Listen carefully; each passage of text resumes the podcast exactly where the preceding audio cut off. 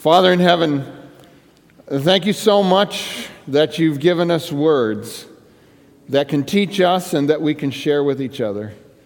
Now, Lord, I pray today you will give us understanding and give us a challenge based on that that will help us to continue more and more, that we might truly believe these are the people I love. In Jesus' name, amen. Acts chapter 18, verse 1, we find this rather cryptic sentence. After this, Paul left Athens and went to Corinth. It's simple enough, right? Describing a simple act, I suppose. And probably if we're just reading the chapter, we might just blow by that and not really think about it, getting on to the next reality.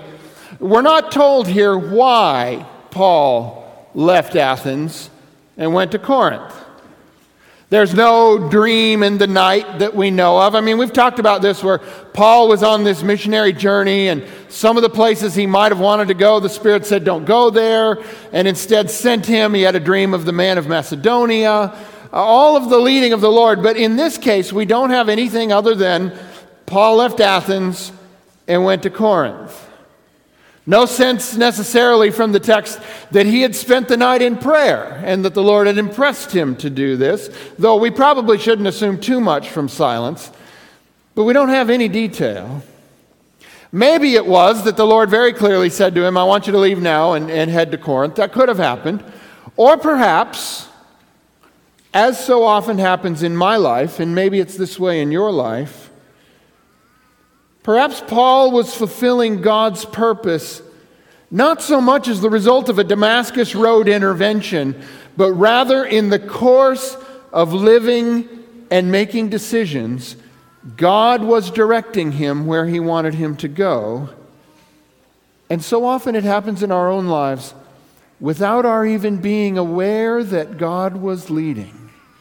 Do you know what I'm talking about? You're going along through your life, you're making decisions one after another. You're not sure really, but you're but you're praying and you're not necessarily getting dreams in the night. You're not getting visions. No one is showing up and saying, "I have a word from the Lord for you." You're just moving along, but one day you look back from where you are and you realize only the Lord could have brought me here. It's not always a dream, but if we have faith and believe, the Lord will get us where we need to go.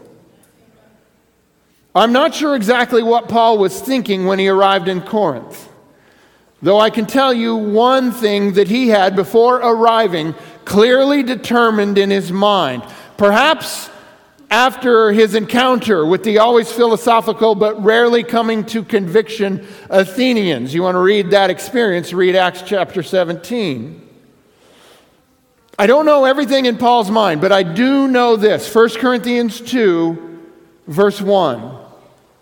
And so it was with me, brothers and sisters. When I came to you, I did not come with eloquence or human wisdom as I proclaimed to you the testimony about God, for I resolved to know nothing while I was with you except Jesus Christ and Him crucified. I don't know that this necessarily signaled a departure for Paul, as though he were saying lots of other things in other places, but it is interesting to note this is what Paul resolved in his mind when he came to Corinth. Perhaps as he was traveling overland past Megara, across the rocky isthmus of Corinth, or maybe he went the water route as he sailed past Aegina across the Saronic Gulf. Somewhere along the way, on the way to Corinth, he said, You know what I'm going to do? When I get there, I'm going to know nothing but Jesus Christ and Him crucified. It's particularly interesting to, to think of those words in the context of his experience in Athens, which you can read about in Acts chapter 17, where he seems to have this philosoph- philosophical debate of sorts with the people there. Did Paul reach his Corinthian conclusion to know nothing except Jesus Christ and Him crucified, which is a pretty simple message, really? because of the lack of impact he'd experienced in Athens? I don't know. We can't know for sure about that, but what we do have is Paul's words 1 Corinthians 2, verse 3 I came to you in weakness with great fear and trembling. Isn't it interesting when you look another place? Acts just tells us Paul left Athens and went to Corinth. But when Paul describes it, he says, I came with great fear and trembling. My message and my preaching were not with wise and pervasive words, persuasive words, but with a demonstration of the Spirit's power, so that your faith might not rest on human wisdom, but on God's power. And with this, we see in Paul's words a determination that the faith of the people not be based on Paul winning some sort of intellectual duel with them, but instead that the simple telling of the gospel, accompanied by demonstrations of Holy Spirit power, Paul believed would be the most effective way to establish this church and strengthen the believers. Yet here's the thing even this approach, with its focus on the Holy Spirit and power, seems to have later contributed to issues that arose in the church in Corinth. And to that end, I just want to make this note. We all have our favorite teachers. We all have the voices we like to hear, and that's fine. But let me remind you of this fact there is no teaching of any human so good that it cannot lead us into significant heresy if we push it too far and only listen to one voice. Don't turn any human teacher into an idol, or you will turn their righteous teaching into heresy. We'll talk about more on that as we go along. But first, I want to connect Paul's words in 1 Corinthians to something from Acts 18 I mentioned last Sabbath. It's an unusual moment of revelation from God to Paul about Corinth and the people there, and it's found in Acts 18, verse 9 and 10. One night the Lord spoke to Paul in a vision. Do not be afraid. Isn't it interesting how much fear Paul talks about with Corinth? He was afraid as he went there. The Lord comes to him while he's there and says, Do not be afraid. Keep on speaking. Do not be silent. For I am with you, and no one is going to attack and harm you why? Because I have many people in this city. So we have no indication that it took a vision to get Paul to go to Corinth, but we have it clear enough that it took a vision to keep Paul in Corinth. Isn't that interesting? And the more you know about Corinth, the more you understand why a vision was required and why God needed to tell Paul he had many people in the city, and why such a statement might have seemed pretty far fetched to us if we'd been walking the Corinthian streets with Paul when he was there. We'll touch on this idea somewhat today, and we'll come back to it again in the weeks ahead. But for today, I want to start with this. The Corinth of Paul's day was not the classic Corinthian city state from the Peloponnesian War years. I don't know how well you know the history of the city states uh, of Greece, but between the years 431 BC and, and 404 BC, there was war between these city states. Both the Greek Corinth that fought in those wars and the Roman Corinth that existed and thrived later on, because you'll see in a moment they were quite different cities existed in that location for the three reasons your realtor always talks about. You know what those are, right? Location, location, location. So I want to show you a satellite picture here of the Greek peninsula. You see it there, that's the northern part up at the top, and then it kind of sweeps down around to the right.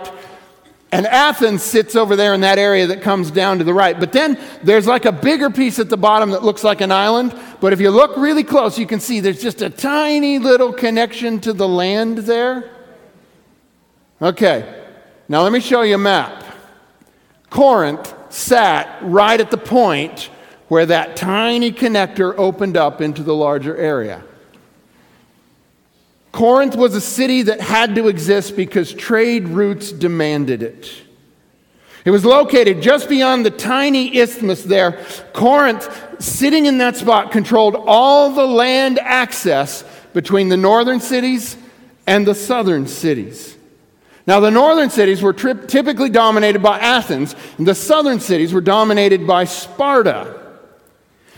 But the other interesting thing about Corinth here is if you notice on the map, you've got water access on the east side there across the Saronic Gulf from Athens, but you've also got the Corinthian Gulf that comes in from the other side. So the city of Corinth actually had two harbors one that sat on the Corinthian Gulf and one that sat on the Saronic Gulf. And this made it a hub for people doing business. In fact, that piece of land was so narrow that many times they actually started trying to build a canal through there, but it was pretty much impossible to do and they gave it up. But they came up with another notion. And what that other idea was was they built a road wide enough for ships. And they would pull the ships out of the water on one side and roll them across this road and down into the water on the other side to save the time traveling all the way around the bottom. You can imagine a place like that, you could make a lot of money, couldn't you? So, back to the Peloponnesian War, when all of these cities were city states, the Peloponnesian League was the one dominated by Sparta, went to war with the Delian League, which was dominated by Athens, and Corinth was with the Spartans because Corinth wanted to be the most powerful city in the region, and Athens wanted to see it destroyed. So they went to war, and in the end, the Peloponnesian League actually did defeat Athens and the Delian League, but the Corinthians were particularly disgusted with the Spartans, who, after they conquered Athens, showed mercy to the Athenians and did not completely destroy their city. Athens wanted their city wiped out for some pretty selfish reasons. But here's the thing have you ever wanted an enemy completely wiped out? Sometimes those who are quick to call for harsh judgment find themselves the victim in the end, and so would it be for classical Corinth. Now, another word about Corinth classical Corinth gave us some things that we still have around today. So, one of those things is the Corinthian helmet. You got to love a culture that doesn't just go to war, they go to war in style. I mean, that is amazing, right? And that whole thing hung on long enough. You can find it today if you were to go to the U.S. Military Academy and look at the crest, show the crest there. That's a Corinthian helmet. So these symbols of this other time that have hung on. There's another innovation the Corinthians were famous for, and it was the Corinthian column. It was the most decorative of all the columns that were built, and it was the longest and, and the most, uh, most shapely built column. Now, you might find these somewhere if you've ever seen this building. You familiar with that building? Yeah, it's the U.S. Capitol. All of those columns that sit around, columns that sit around on that rotunda are Corinthian columns. So, this was a city that had a rich cultural heritage that was still in the air in the days of Paul. But the Corinth that Paul knew was not the classical Corinth. For you see, in the year 146, Corinth made the Romans mad. And the Romans laid siege to the city under the command of Lucius Mummius. I'm not making that name up, it really was laid siege to the city under the command of Lucius Mummius, and he conquered the city and treated the citizens in the manner that Corinth had wanted Athens treated. And what manner was that? Mummius killed all the men in the city, and all of the women and children he sold as slaves. We're talking 90,000 in this city. And except for a few squatters, Corinth was abandoned for 100 years. But here's the thing a great location is a powerful inducement. And in the year 44 BC, Julius Caesar, just shortly before he was assassinated, founded what he called Colonia, Colonia Laus Iulia Corinthiensis, the colony of Corinth in honor of Julius. And everything in Corinth would boom back to life. Under Roman rule, Corinth would explode within 100 years to become a major city of southern Greece once again. Only this time, it wasn't just Greeks in the city. There were Greeks, but there were also Romans and a sizable number of Jews in this new city. They were a mixed group, mixed racially, but also mixed in that roughly 60% of them were either slaves or some sort of indentured servant, and the other 40% were not. When you realize that, it will affect the way you read the letters of 1st and 2nd Corinthians, because Paul takes time to address these issues because both slaves and free were coming into the church. Because Roman Corinth was a, was a rather new reality, it was only 100 years old when Paul showed up. There were some unusual things about it, things that apparently made it a perfect place for the gospel of Jesus to take hold. And here's a point sometimes the places that seem most unlikely to us turn out to be the places where the gospel takes root. One author suggests a reason. The city was young, dynamic, not hidebound by tradition, and, a mix, and it was a mix of dislocated individuals without strong ethnic identities seeking to shed their former low status by achieving social honor and material success. People came to Corinth to make it, to get rich. And this idea seems quite well corroborated in Paul's own words in his letter to the Corinthians. Listen to how Paul describes them. 1 Corinthians 1, verse 26. Brothers and sisters, think of what you were when you were called. Not many of you were wise by human standards, they weren't Athenians. Not many of you were influential. Not many of you were of noble birth. But God chose the foolish things of the world to shame the wise. God chose the weak things of the world to shame the strong. God chose the lowly things of this world and the despised things and the things that are not to nullify the things that are, so that no one may boast before him. Isn't it ironic how God works? For so long, Corinth wanted to dominate Athens. And in unrighteousness, Corinth tried and failed ultimately to destroy their rival city. Yet God had a word for Corinth. Acts 18, verse 10 I have many people in this city. So, in worldly terms, Corinth may have never dominated Athens. But here's the thing last time I checked, there isn't any book in my Bible called Paul's letter to the Athenians, is there?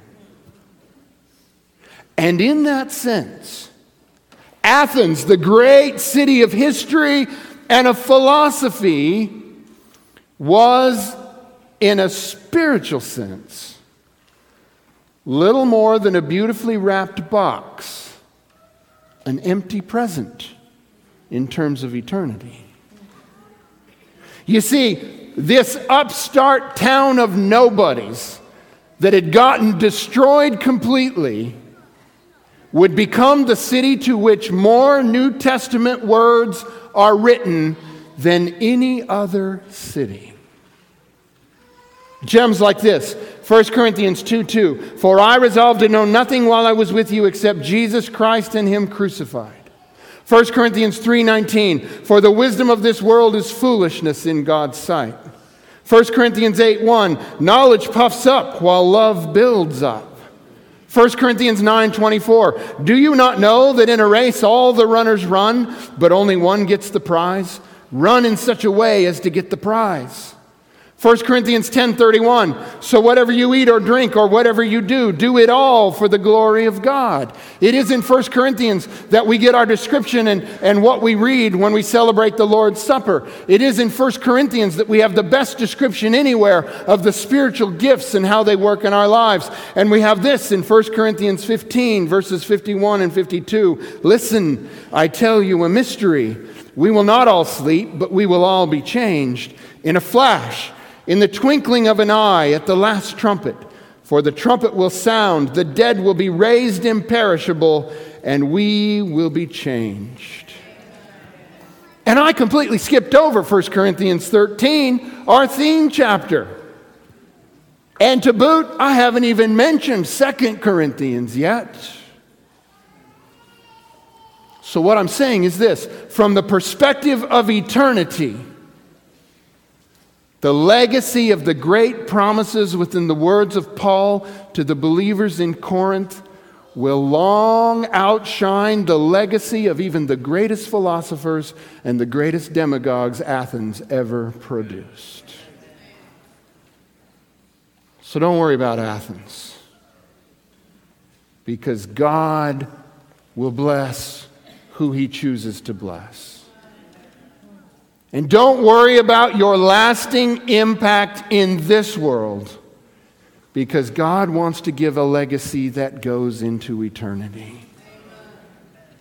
1 Corinthians 13 13, and now these three remain faith, hope, and love.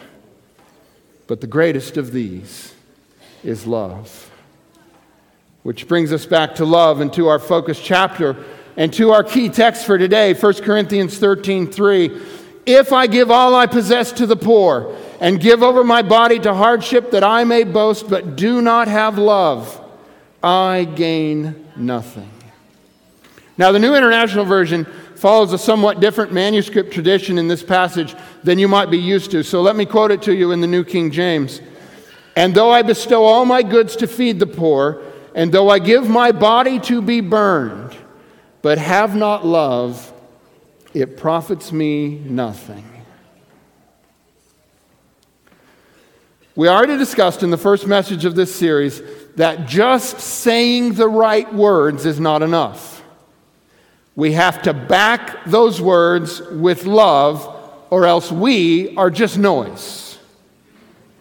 And last week we talked about how it matters not how talented or gifted we are if we cannot live with one another in this place in love, it won't be the kingdom of God that we're making great again, right? And so this week, let me add one more piece. It doesn't matter how impressive your service and your gifts look on the outside. If you don't have love, your gifts are nothing but an empty present. An empty presents never change the world. Have you ever had that most peculiar experience where you're listening to someone who has an amazing voice singing a song about Jesus and you're impressed by the song, but somehow your heart isn't stirred because you're not sure they actually believe what they're saying? Great gift, but an empty present. Have you had the opposite experience? where someone's singing that isn't necessarily all that great, but you can tell they feel it. And because they feel it so strong, it pulls you along, and you're wiping your eyes. Not because they're the best singer you ever heard, but because the gift is backed with love. This is what giving with love means. And a gift like that changes the world. So, since we're talking about gifts, let's see if we can wrap all this up by unwrapping the meaning. God has, by His grace, made a gift out of you, and He desires to give you as a gift to the world.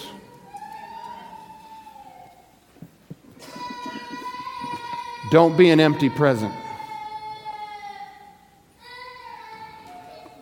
You see, Paul came to Corinth determined to preach the gospel and determined to let the people see the power of God to transform their lives and to bestow upon them the gifts of the Spirit. And based on the reading of 1 Corinthians, the Spirit came upon them in powerful ways. This is exactly what happened. But over time, something else happened too. The people started paying more attention to the outside of the box than they did to the gift inside. And before long, too many of them had transformed from being gifts from God to the world into empty presents that only brought glory to themselves. This is and must be a powerful cautionary word to us because let's famous uh, let's let's face it this church is so rich in gifts. So much talent. So many chances to perform. So many people to see us being righteous. So much to gain by gaining the esteem of the crowd. But we must be careful lest in the end we are no more relevant in eternity than the ancient Corinthians who passed down some cool helmets and some columns but got themselves completely destroyed by the Romans because of their arrogance. We have a really cool church building. But unless we fill it with love, it's an empty present. We live stream around the world every Sabbath, but unless we are living out the gospel we are broadcasting, we're just clanging cymbals, noise in a world that already has too much noise. We are filled with resources and talents, but if we are not giving them to God and using them for love, these resources and talents aren't our greatest blessings. They will become the curses that will cause the Romans to come and destroy us. God told Paul, I have many people in Corinth. And later, Paul told those people that if they don't have love, they won't be able to do God's work. God builds up his kingdom on earth through his people. When his people, in love, use the gifts they've been given, God's kingdom grows. But when God's people lose their love, they may still look busy, they may still be doing stuff, but the kingdom doesn't grow.